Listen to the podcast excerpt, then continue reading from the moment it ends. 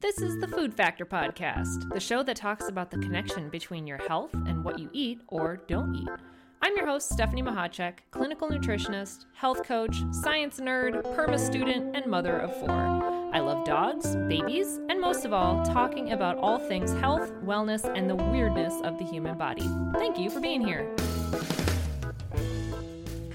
Hello, welcome back to another episode of the Food Factor podcast. I am Stephanie Mahacek. I am so glad you are here joining me for another episode, or if this is your first episode, welcome. I love having you here. I am talking today about slowing down your eating. All you fast eaters out there, it happens, right? It, it happens, especially if you are a parent or if you have a very rushed job, or if you used to have a job where you only had like five minutes to eat. I, I talked to a lot of, of people in the medical profession or former nurses or doctors or things like that who um, or teachers is another big one who were forced to eat in like five minutes in between patients or in between classes or in between you know their duties at work um, and this habit, even if they're no longer in that job, this habit has continued on throughout the rest of their life. They they just now feel like they need to keep uh, eating quickly. It's kind of ingrained in them. So similar to previous episodes where we talk about habits and developing new habits and maybe releasing old habits that we no longer want, eating fast is a habit. It is. It's something that you've learned along the way. So, I want to, through this episode, talk about some of the commonly or kind of traditionally given tips or tricks, if you will, about how to slow down your eating. Um, there's about 10 or so that I see pretty often being dished out as advice, which they're not bad, they're not good, they just, they are what they are. And I'm to go through them not with the intention of like discrediting them or anything because i think people pick up on tips and and tricks in their own way and certain things land in a certain way with certain people. So even though one of these things might not work for somebody, it may be the exact thing you needed to try, you know? So I'm going to go through like kind of the top 10 tips on how to slow down your eating that are commonly used and then at the end of that, I am going to give you my favorite tip that I actually got feedback today from a client who used it, and she said that it worked phenomenally and she absolutely loves it. So I'm gonna give that tip at the end of this episode. So, number one, I think we've probably all heard about this. If you are a fast eater, whether other people tell you you're a fast eater or whether you just kind of feel like you're a fast eater, like if you're always the first one done, I know there's a lot of embarrassment and kind of shame that goes into that as well. Uh, and we can pick apart the psychology behind it if you want. I mean, especially people who grew up with larger families or with a lot of siblings or with certain siblings with different pa- uh, patterns and behaviors around food, or your parents had certain patterns and behaviors around food. You could have developed a, a unconscious or subconscious need to eat quickly. Um, a lot of times, again, I, I know I mentioned like the, the learned habit around uh, work situations, but also college students tend to eat very quickly in between classes and on the run. Parents, of course, uh, new moms and new dads tend to eat rather quickly because they are trying to eat in order to manage the kids or fight the next fire that's happening with the toddlers or whatever. So, however, you identify yourself as a fast eater, whether it's you identifying or somebody else, hopefully some of these tips will help you. Okay, so number one is commonly given out, and it's chew your food X amount of times, whether that number's 30 or 40, or I think I've heard 60 times before. And I'm like, good Lord. Um, that may or may not be helpful for you. And here's why.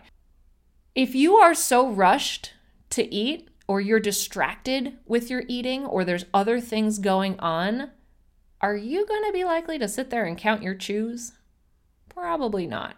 However, I have given this recommendation to certain people who, digestion wise, need to thoroughly chew their food in order for it to be absorbed properly within their system.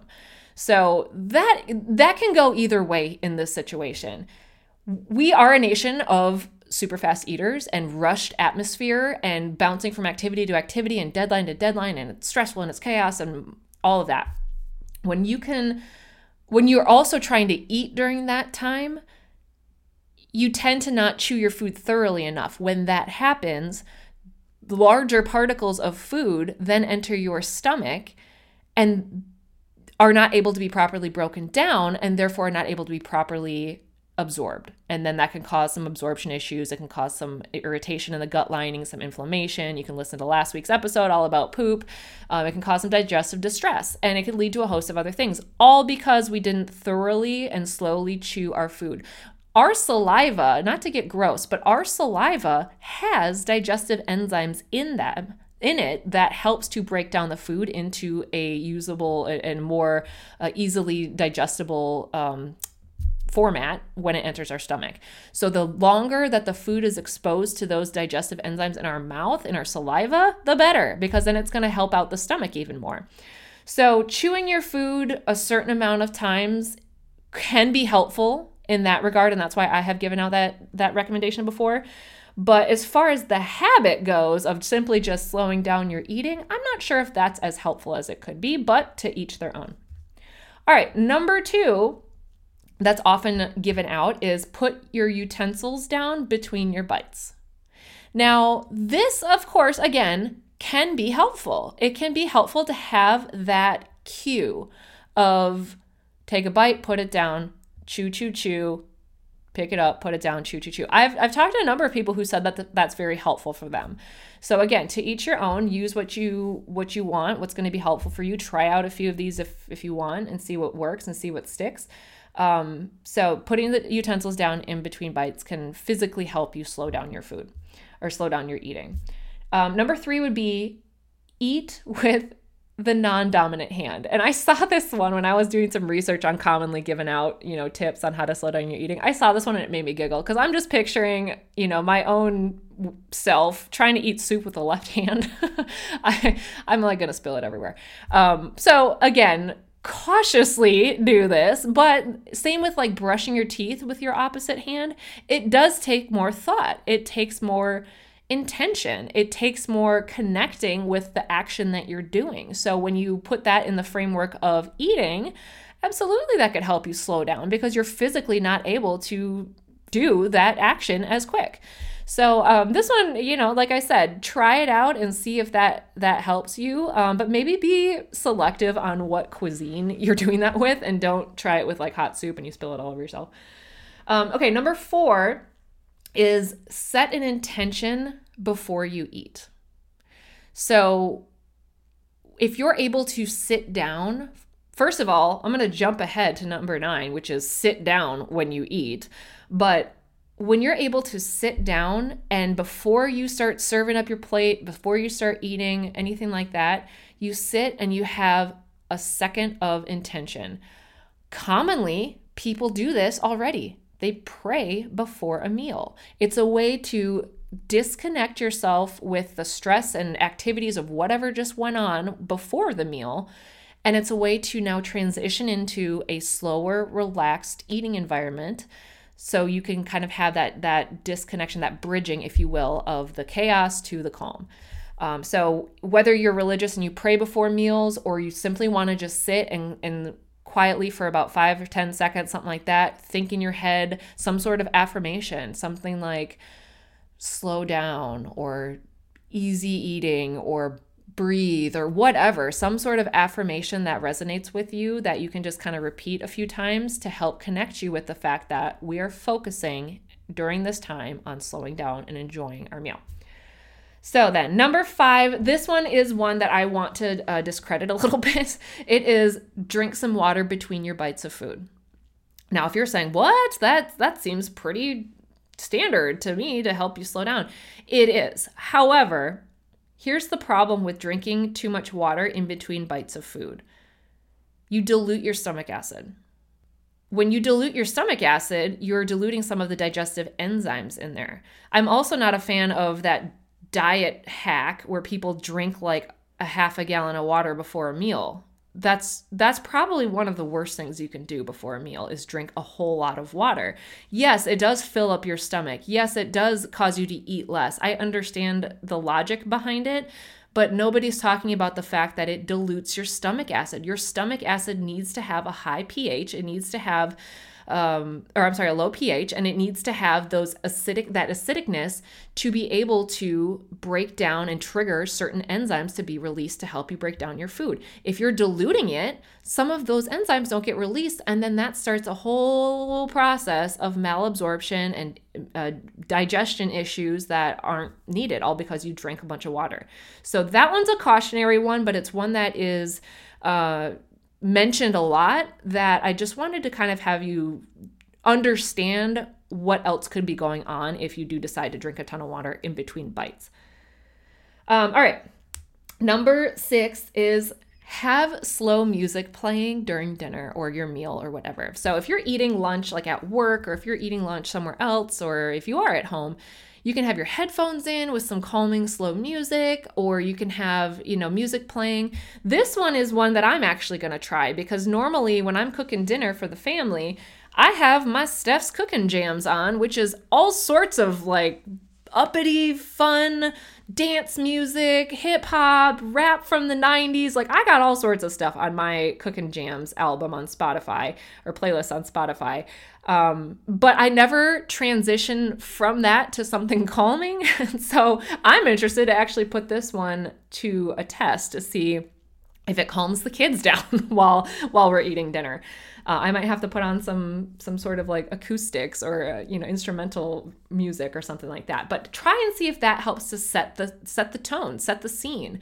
Um, again, if you just pop in some headphones while you're eating lunch at your desk, or hopefully you're not eating lunch at your desk, but some people have to, um, or if you're in the break room, or if you're at a other spot where you tend to eat lunch, put on some calming music. It can naturally help you slow down. Similar to when you go out for a walk or a run and you play fast paced music that gets you amped up, it gets you energized, it gets you going for that next, you know, mile or block or whatever. So you can use the opposite of that to kind of calm you down and slow you down and slow down your eating. Um, number seven is often given out, and that is to time yourself. And I'm a fan and also not a fan of this one, but I am a fan and I actually have told clients to time themselves themselves when they're eating because sometimes we absolutely don't understand the extent of the issue until it is like right there with data in our face. So I had one person time their uh, lunch because they they said lunch was the most challenging thing for them. They timed their lunch and they had an entire like 3 course lunch in 4 minutes. So it was it was very apparent to them that they are very fast eater. And what that helps to do is give you a baseline for where you're at, but also it helps to show your progress. So the next time that that person they worked on some of these tips and the one that I give at the end and you know within a couple of weeks or so from some intentional, you know, tips and, and actions that they were doing, they were able to stretch out their lunch break to nine minutes or around the nine minute mark. So to go from four minutes to the nine minutes, that's huge. And for them, it made all the difference in the world. So um, I'm again, I'm not a huge fan of like timer using a timer and then using that information to shame yourself. If you're like, yeah, see, two minutes, and I I knew I was too fast. I'm terrible. Blah blah blah blah blah. All these negative things.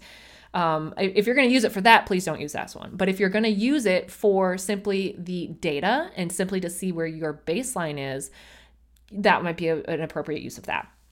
Okay, number eight is envision where the food was grown. And this one always makes me laugh. I think this was one from like the intuitive eating handbook or something like that. Um, where you can you just sit and you think of like the farmers growing it in the fields and how they uh, harvest the crops and for some people that is a good kind of reflection and a way to be grateful and express gratitude for their food. And i i love that. I think that's amazing to do. Um, again though i'm not sure if you're still in a chaotic environment i'm not sure if that's going to help anybody slow down. Um, but again try it out. It might work for you.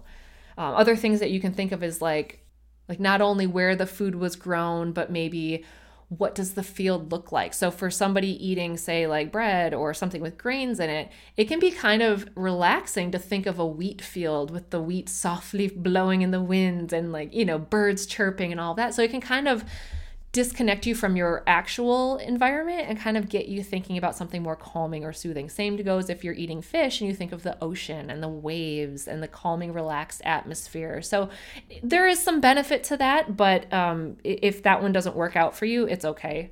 Uh, you, there's plenty of other tips that you can try. Okay, number nine, I already mentioned it's sit down when you eat. I can't tell you the number of people who stand and eat. Most of the time, it's lunch or a snack or something like that. But especially parents, you are all guilty of this at some point or another standing and eating while you're packing lunches or while you're prepping meals for your kids or your whatever you're doing um, that can really cause you to eat a lot faster. It, it's almost surprising the difference between actually sitting and intentionally eating versus standing at the counter and eating as you're doing other things. So that again maybe you combine that with the timer. Maybe you do a little uh, self experiment where you time yourself standing and eating while you're doing other things.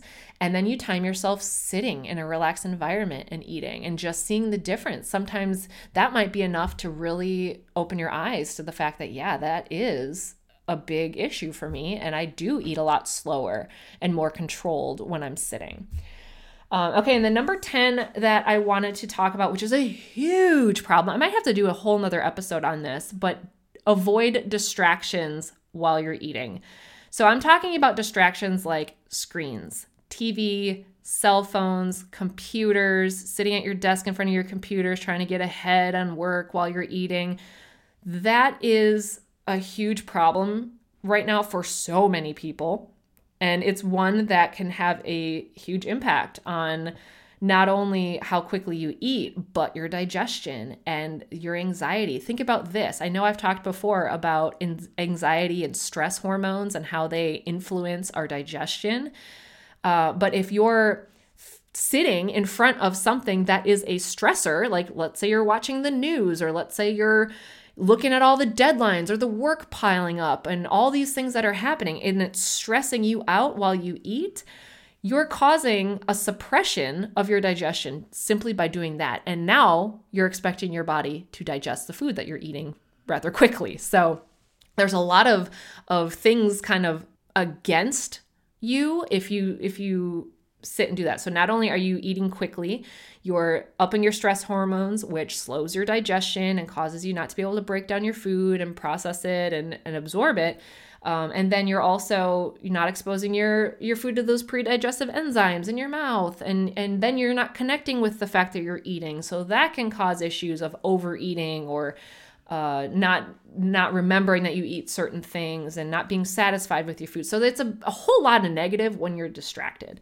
So if you can set down your phone, turn off the TV. Listening to music is okay, of course, like we talked about calming music. Um, get away from the computer, physically uproot yourself from a screen and sit in a different environment, preferably at a table. Um, but see if that makes a, a difference in how you're eating and how quickly you're eating. Okay, so all of these they're fairly good advice. You know, like they they have some value probably in different people more so than others and that's that's great. However, in a time of being rushed or simply when you're trying to establish a new habit, none of these will necessarily stick unless you have something that triggers or reminds you to do them. That's the biggest key. I've talked about habit development before. I will probably talk continue to talk about this until I'm blue in the face. And for those clients listening or former clients that are listening, we've gone over this. We've gone over the formula for establishing a new habit. And what does the very last part of that formula entail? The reminders or the triggers. I don't like using the word trigger because it has a negative connotation, so I, I've switched it to reminders. But you have to have reminders to do a new habit. We are on autopilot the majority of the day. And when we're trying to establish or add in a new habit or take away a habit that we no longer want, you have to remind yourself to do that. So, one my my big suggestion that I have given to clients that seems to go very well in helping them remember to do any of these new things. You can pick any of the the previously listed 10, you know, tips and try any of them out. But you need one little thing to help you remind yourself to do that. None of these are going to be valuable to you if you don't remember to do them, right? If, if you're like, oh yeah, I'm definitely going to use a timer the next time I eat. Okay, what's going to remind you to do that? Because if you don't remind yourself to do that, you won't likely do it. So, the big tip I have that's been very helpful for people is having a visual cue. Now you may think like what that that's what a visual cue is something that you're going to see and remind you it, it, will spark that memory that oh yeah i'm going to do this new habit so this could be something like a post-it note on your table or at your you know on your computer desk or whatever. It could be a notification that pops up on your watch or your phone or your calendar. It could be uh, somebody that you eat with regularly that will f- actually remind you oh remember you're going to focus on slowing down um, what I suggested to a, a, couple of clients that they they took me up on is having some sort of physical representation of the new habit. So for one, like I, I one person has a little tea light candle that she sits in front of her plate at the dinner table, and it, it when she looks at it, she's like, oh yeah, take a breath you know, calm down, slow down, check in with yourself type of thing. Another client said she has a little physical statue that she puts at in, on her table and then that has caught a, her a couple of times where she was eating pretty fast and then she happened to glance down at that statue and it triggered her oh yeah i gotta slow down. I'm gonna check in with myself. I'm gonna slow down. So it could be something like a brightly colored napkin if you want to be discreet about things. Whatever makes sense to you whatever the habit that you're trying to do whichever one of those tips or maybe a different tip that you're going to implement have that visual reminder to remind you to do it. Because once you're once you do the action like we've talked about before you can't form a habit by doing an action once. You have to repeat the action over and over again for it to form a habit, but you have to remind yourself that's a big part of it. You have to remind yourself that this is something that you're doing. So, just to recap, we went over about 10 different tips on how to slow down or what's commonly uh, recommended as ways to help you slow down your eating. We also talked about why we need to slow down. So remember, it helps your digestion, it exposes your food to digestive enzymes, it helps calm and relax the digestive tract to get it prepared to absorb food. It helps you connect with the fact that there's food in your body and your you're more able to check in with your hunger and full cues. At what point are you starting to gradually get full? At what point are you still hungry? You know, so you're not going to overeat when you're when you're physically checked in with what's going on with your body.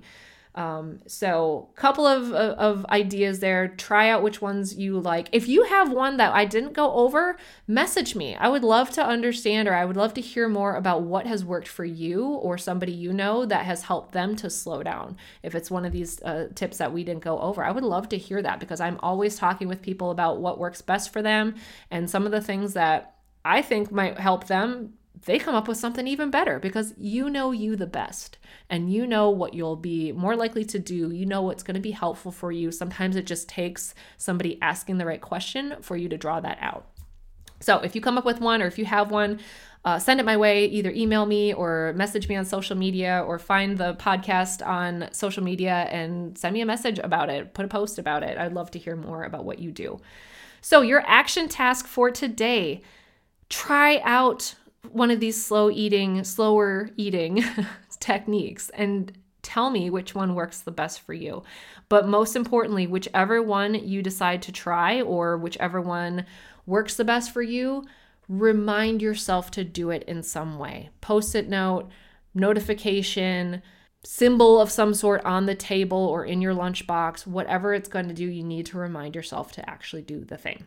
I hope this was helpful. If you have questions about this, if you have concerns that certain things aren't working for you, or if you want somebody to simply just ask you the right questions, please reach out to me. I do free 20 minute consultations all the time where we can just simply talk about your specific needs and your situation and see if working together would be beneficial for for you to help work you through some of these problems. Also, the upcoming E3 program, the End Emotional Eating program, this is a big part of what we talk about. Uh, the the eating behaviors and the patterns that so many people recognize in themselves, like distracted eating and fast eating and boredom eating and emotional eating. That's what E3 stands for is end emotional eating without guilt, shame, or restriction. So we talk about a lot of these patterns and behaviors that we have picked up along the way. Doesn't matter why we picked them up, doesn't matter if it was because of our upbringing or because of our parenting or because of our job situation or school situation, doesn't matter if they're not serving you now, if it's causing symptoms, like we talked about a couple weeks ago, if it's causing distress, if it's causing symptoms, if it's manifesting into something that you don't want or is unhealthy for you, let's address the issue. Let's address the behaviors and the patterns. And that's exactly what we do in this upcoming six week group program. So, if that is something that is of interest to you or somebody that you know, there is a wait list. The enrollment for this, it will start on October 2nd. Uh, but the enrollment for this starts um, in a couple of weeks. So I have the waitlist going right now. I'm going to kind of keep it a shorter uh, group this time just because I want to make sure that everyone is getting all of their needs met and all of their questions answered. And it's going to be very hands on. Um, so I have a waitlist going. And once the, the waitlist fills out, then I'm going to discontinue the registration. But everyone on the waitlist will be notified first of when it's time to enroll. So join the waitlist in the show notes, or you can go to foodfactornutrition.com and scroll down that homepage. It's about halfway down. It says end emotional eating waitlist. So I appreciate you being here so much. If you were clicking on this episode and listening all the way through, that means that you've recognized something in what I'm saying, either in yourself or somebody that you care about. And if you know somebody who is struggling with this or that you would think would benefit from hearing this, please share this episode. I would love for have to have them listen and hopefully get some ideas on how to support them. Um, also, huge shout out to Robin Fleming. She is a listener who has been sharing the podcast among her friends and her clients. And I really, really, really appreciate you sharing this. It I it means so much to me that that you find enough value to share it with people that you care about. So thank you, Robin. I really appreciate it. And thank you to those who have left reviews. I really appreciate these reviews. It's really helpful in the whole algorithm situation to get the podcast seen by other people who also may be struggling with some of these things that you're struggling with that want to hear and and um, implement some of these things into their lives. So, thank you so much for leaving reviews. Thank you for sharing the podcast. I really, really appreciate it. All right, that is it for this week. If you have any questions, reach out to me, but I hope you have a wonderful rest of the week. Bye. Thank you so much for listening to this episode of the Food Factor podcast. It is my personal mission to help people make the best food choices that they can for their particular situation. So, if you found this episode helpful, I would be so grateful if you would share it with a friend or a family member or somebody who needs to hear this information. And also leave me a review. Those are the things that help get this podcast seen and heard by more people who could use the help as well. I really appreciate your support. Thank you so much for listening.